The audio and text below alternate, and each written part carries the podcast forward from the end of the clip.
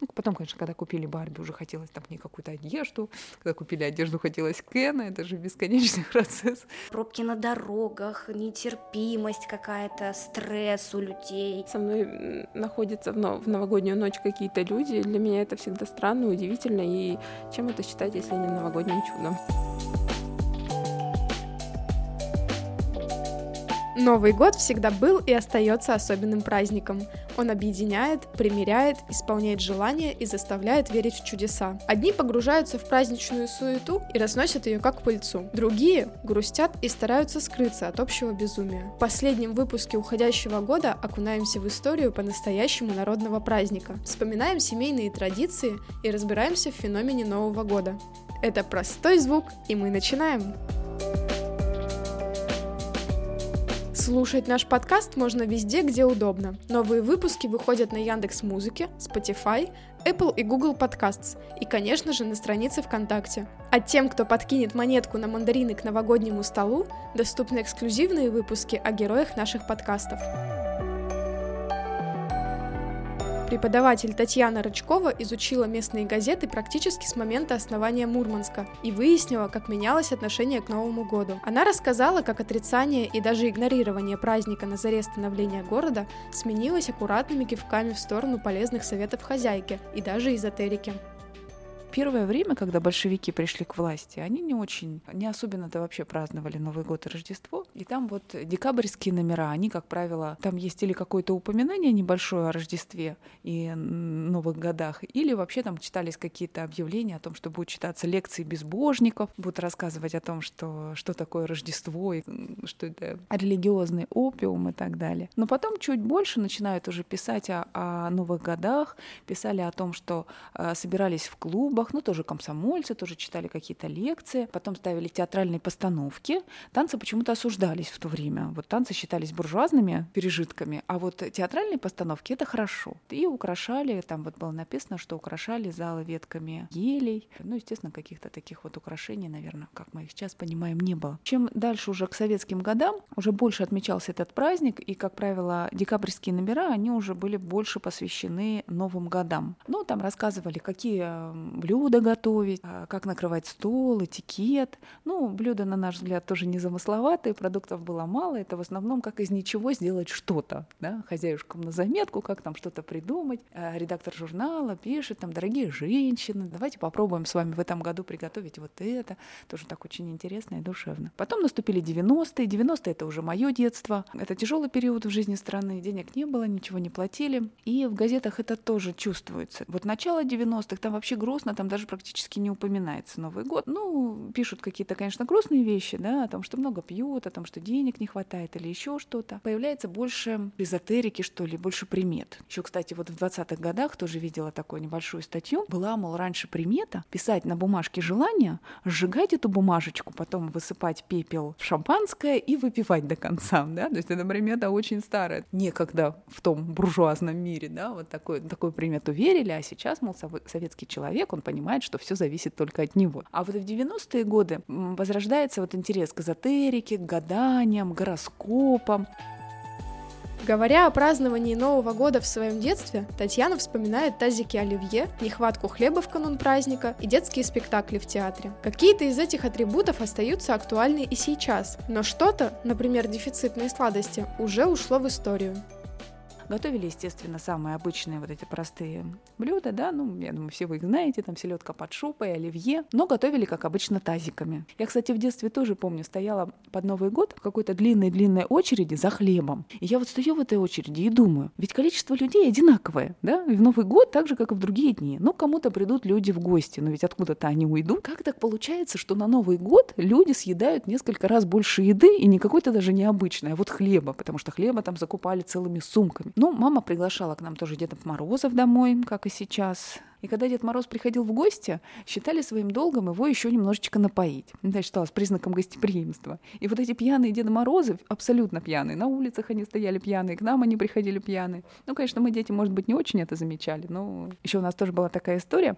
Один раз мама пригласила к нам Деда Мороза, а сама ушла куда-то. И мы с сестрой вдвоем сидим в квартире. А сестра у меня постарше, она такая наученная. И когда он позвонил в дверь, она сказала, мы незнакомым дверь не открываем. Дед Мороз говорит, у меня подарок, мне надо вам отдать. Ну, проблема, да?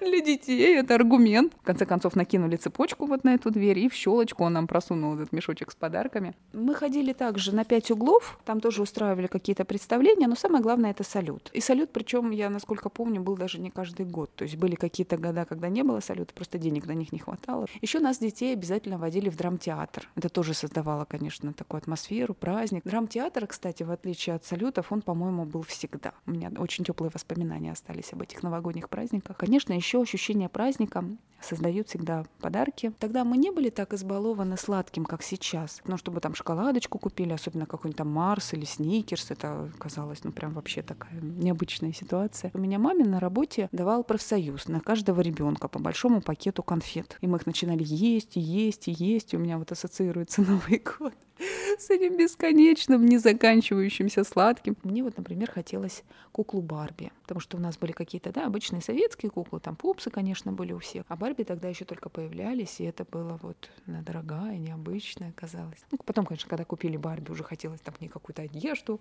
когда купили одежду, хотелось Кена, это же бесконечный процесс. Мальчишки мечтали о Лего, насколько я помню. Ну, в принципе, мы радовались любым подаркам. Дети есть дети.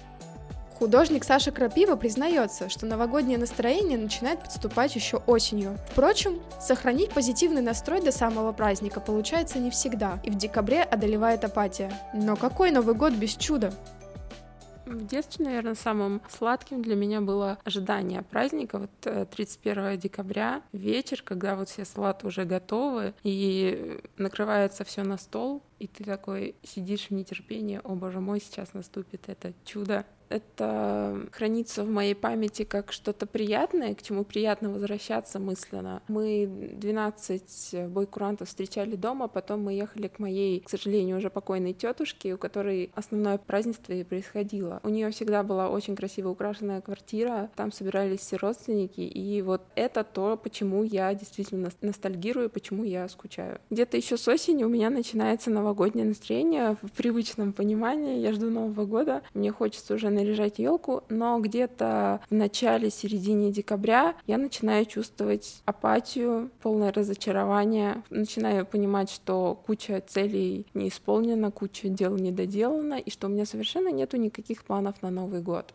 Такими мыслями я довожу себя до полного угнетения. Потом вдруг наступает Новый год, и все как-то разрешается. Я куда-то еду, со мной находятся в, в новогоднюю ночь какие-то люди. Для меня это всегда странно, удивительно. И чем это считать, если не новогодним чудом? Для меня большая загадка, почему так происходит, потому что я до последнего думаю, что я буду Новый год праздновать дома, я поем салатиков и лягу спать. За эти пять лет был один пропуск моей традиции куда-то ездить на Новый год. Я тогда реально поела салатиков и легла спать, но это для меня был новый experience, я так еще никогда не праздновала Новый год. Катя Шарак знает о новогодних праздниках все. Вместе с мужем она дарит детям и взрослым радость, принося сказку в их дом в образе Снегурочки и Деда Мороза. Многие недооценивают значимость этого праздника, но ведь он помогает поддержать семейное счастье и формирует в человеке доброе отношение к жизни. Новогодний период – это самый сложный период в году у всех. И начинается массовая истерия, большая, во всех сферах жизни, во всех областях. Мы проводим праздники и на корпоративах мы проводим. Деда Мороза, Снегурочка для взрослых людей. И детские праздники, конечно, больше выстреливают, чем взрослые. Как правило, взрослые, они, например, на детей готовы тратиться больше, как ни странно. Но и для детей эта сказка, она важнее, чем для взрослых. Чем младше ребенок, тем больше ему нужен Дед Мороз со Снегурочкой. Потому что именно в детстве зарождается вот эта вера в волшебство, вера в сказку, вера в чудо, вера во что-то такое прекрасное, доброе отношение к жизни и мечтательность какую-то формирует. Самое любимое время в году, потому что Новый год — это праздник для всей семьи. многие недооценивают его очень сильно. У меня есть одна интересная семья, которая вот заказывает у нас праздники. Они уже взрослые на тот момент были дети, им было, наверное, лет там 10, и мы к ним приходили домой, а, они радовались. Родители готовились, они одевали, они каждый год одевают одинаковые свитерочки. Один сын э, играет нам на гитаре, другой нам играет на трубе. И каждый год наш Дед Мороз, он приходит к ним по-разному домой. То есть вот в этом году мы пойдем, им уже будет 15 и, соответственно, 17 лет. Представляешь? То есть это взрослые люди, которые приглашают к себе переодетых взрослых людей для создания праздника. И это прекрасно, потому что они все радуются, и родители радуются, и дети радуются. У взрослых людей такие эмоции, мне кажется, это очень важно и для поддержания семейного счастья, и для традиций, и вообще для веры вот во все это светлое, прекрасное, доброе. Но это нужно делать. Но у меня вот двое детей. И старший тоже как-то быстро понял, что Деда Мороза нет. Поэтому с ним вот эти вот игры были бессмысленны. А вот младший верит. Он как бы иногда, конечно, сомневается и пытается проверить. Например, я ему говорю, давай напишем письмо Деду Морозу. Он говорит, я напишу, но сам запечатаю и отправлю. А то я знаю, что вы все прочитаете. А потом начинает сомневаться, думает, а если Деда Мороза нет, и мы не прочитаем, то тогда он и без подарка останется. И он начинает метаться. Но мы придумываем для него. То есть мы там делали, например, положили подарки под елку, открыли окно и такие оставили мокрые следы от снега, как будто Дед Мороз зашел и ушел. И вот он пришел, а, Дед Мороз, давайте его искать. Мы там начали бегать, смотреть смотреть, потом увидели открытое окно, в общем, такая история. Не спросишь же сейчас ребенка в лоб, да, веришь ты еще в Деда Мороза или нет. После такого вопроса он точно не будет верить. Поэтому делаем вид, что верит. Татьяна Рычкова отмечает, что из шумного праздника Новый год постепенно превратился в семейные посиделки. Большие компании уходят в прошлое, а люди индивидуализируются еще когда самое начало 90-х было, тогда людям, как вот мне кажется, как-то больше ходили друг к другу в гости. То есть было принято собираться прям большими компаниями, вот как в советских фильмах, да, если мы смотрим, там видим, там всегда большие шумные компании. Я тоже помню, мы вот ездили, например, к дяде, да, там на Абрамыск. А потом уже стали э, праздновать как-то вот больше семейно небольшими компаниями, семейными компаниями или компаниями по интересам. С чем это связано, трудно сказать. Может, ситуация в целом, а может, вообще вот мир просто идет к тому, что мы как-то больше индивидуализируемся, что ли, предпочитаем побыть небольшими компаниями своими. Мне кажется, наверное, это самый мощный праздник в году. Он не обязывающий такой, скажем так. То есть день рождения — это обязывающий праздник. Ты либо для себя должен что-то сделать, либо гостей пригласить, либо еще что-то. 8 марта мужчины должны дарить женщинам цветы, да, то есть так тоже как-то повелось традиционно. 23 февраля туда же. 9 мая там все понятно. А Новый год это такой как бы вот самый необязывающий праздник, как бы самый приятный. Да, тебе нужно подготовить для всех подарки, но ты можешь и без этого обойтись, там еще что-то. И везде витает этот дух Нового года, все же готовятся. Ты становишься просто невольным участником, скажем так. Ты можешь закрыться, сесть дома, ничего не наряжать. Тем не менее, ты будешь с этим сталкиваться везде повсеместно. От этого никуда не деться. Мы жили в деревянном доме, и раньше люди жили несколькими семьями. Моя мама, она очень часто работала и работала по ночам. Была красивая живая елка, все украшено гирляндами, замечательно. И я в тот Новый год очень хотела куклу Барби. Ну, как все девочки, как все дети, я очень хотела куклу Барби с разгибающимися коленями и руками. И я такая думаю, блин, это же вообще прекрасно. Но моя мама работала в тот Новый год, в ту ночь, и ее не было. Ну и, соответственно, у меня так как бы не было такого духа Нового года, не было настроения на этой почве. Каким-то образом другая семья, с которой мы жили, они мне говорят, Кать, знаешь, Дедушка Мороз, он же ведь скоро придет. Я такая, Дедушка Мороз? А а что, а что, а как он придет, а где? Она говорит, ну давай в окошко посмотрим. Мы посмотрели в окошко, я смотрела, помню, там э, вот узоры были на окнах. То есть такое очень яркое впечатление из детства. Узоры на окнах, вот это вот метель, прям такая настоящая зима, темно, красиво. Потом она мне говорит, ой, смотри, кажется, он пошел. И я смотрю, на полу действительно следы от ног. Сейчас э, я понимаю, что, наверное, это была мука, но тем не менее тогда это было просто что-то волшебное, я смотрю э, следы действительно настоящие, ведущие в комнату к нашей елке. У меня вот шок, истерика. Я открываю дверь, смотрю на эту елку, горящую огнями, и внизу под елкой лежит подарок. Я думала, я сейчас упаду. Беру и понимаю, что это кукла, которую я хотела. И я смотрела на эту куклу и думала, он существует, он есть. Я обожаю дарить подарки. Получать их, конечно, тоже приятно, но не так приятно, как дарить. Я подхожу к этому делу очень серьезно, особенно на Новый год. Я буквально за месяц. Ну вот знаешь, у нас есть традиция у русских, что мы последние два дня все начинаем покупать, собирать и дарить э, а бы что.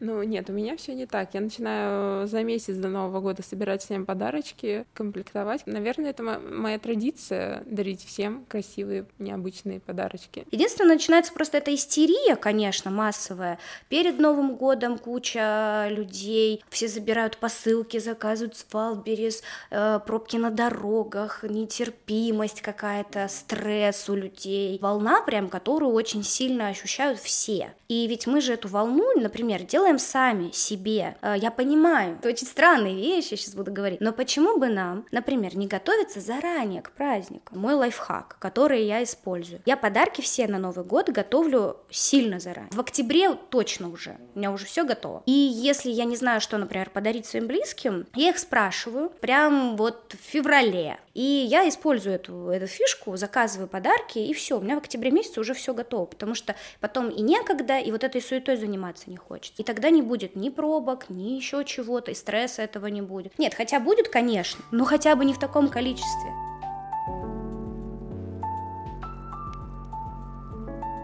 Понимание Нового года, оно изменяется. В детстве это, конечно, праздник. Праздник, ожидание какой-то сказки. Что значит для меня Новый год сейчас? Наверное, ожидание все таки перемен мысленно подводишь в голове итоги прошлого года, думаешь, что ты успел сделать, и сразу как-то предполагаешь, а что ты будешь делать в следующем, что ты можешь делать в следующем. Наверное, для меня это вот такой перевалочный пункт подведения итогов и, может, какого-то прогнозирования будущего. Я думаю, что по-прежнему Новый год будет оставаться семейным праздником. Мне почему-то кажется, что вот таких вот масштабных посиделок, как они были раньше, не будет.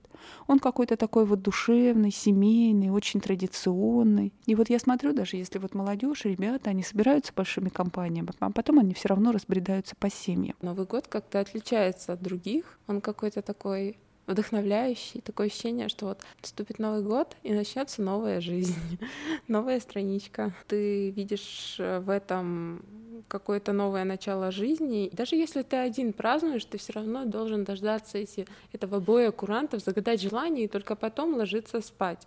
Не знаю, вот я, возможно, у меня какое-то я склонна к магическому мышлению, и мне кажется, что момент полуночи — это вот тот самый момент, когда исполнится все, что загадаешь. Каждый год я свой уже на протяжении нескольких лет, ну вот, наверное, пяти точно, провожу на работе. И в 12 часов, если у меня получается на нули заехать к семье, а, мы работаем с мужем, с моим, он Дед Мороз, я Снегурочка. И, соответственно, если мы в 12 в нули успеваем заскочить и выпить по бокалу шампанского, это замечательно, потому что после этого тоже идут поздравления, и все 31 число я провожу на работе. И мне это нравится, то есть многие говорят, вот, там, я бы лучше время с семьей провел и так далее. Ну, как бы вы не забывайте, что ты проведешь время с семьей и 1 января, и 2 января, и 3, и вплоть до 10 января ты можешь отмечать и сидеть сколько ты хочешь.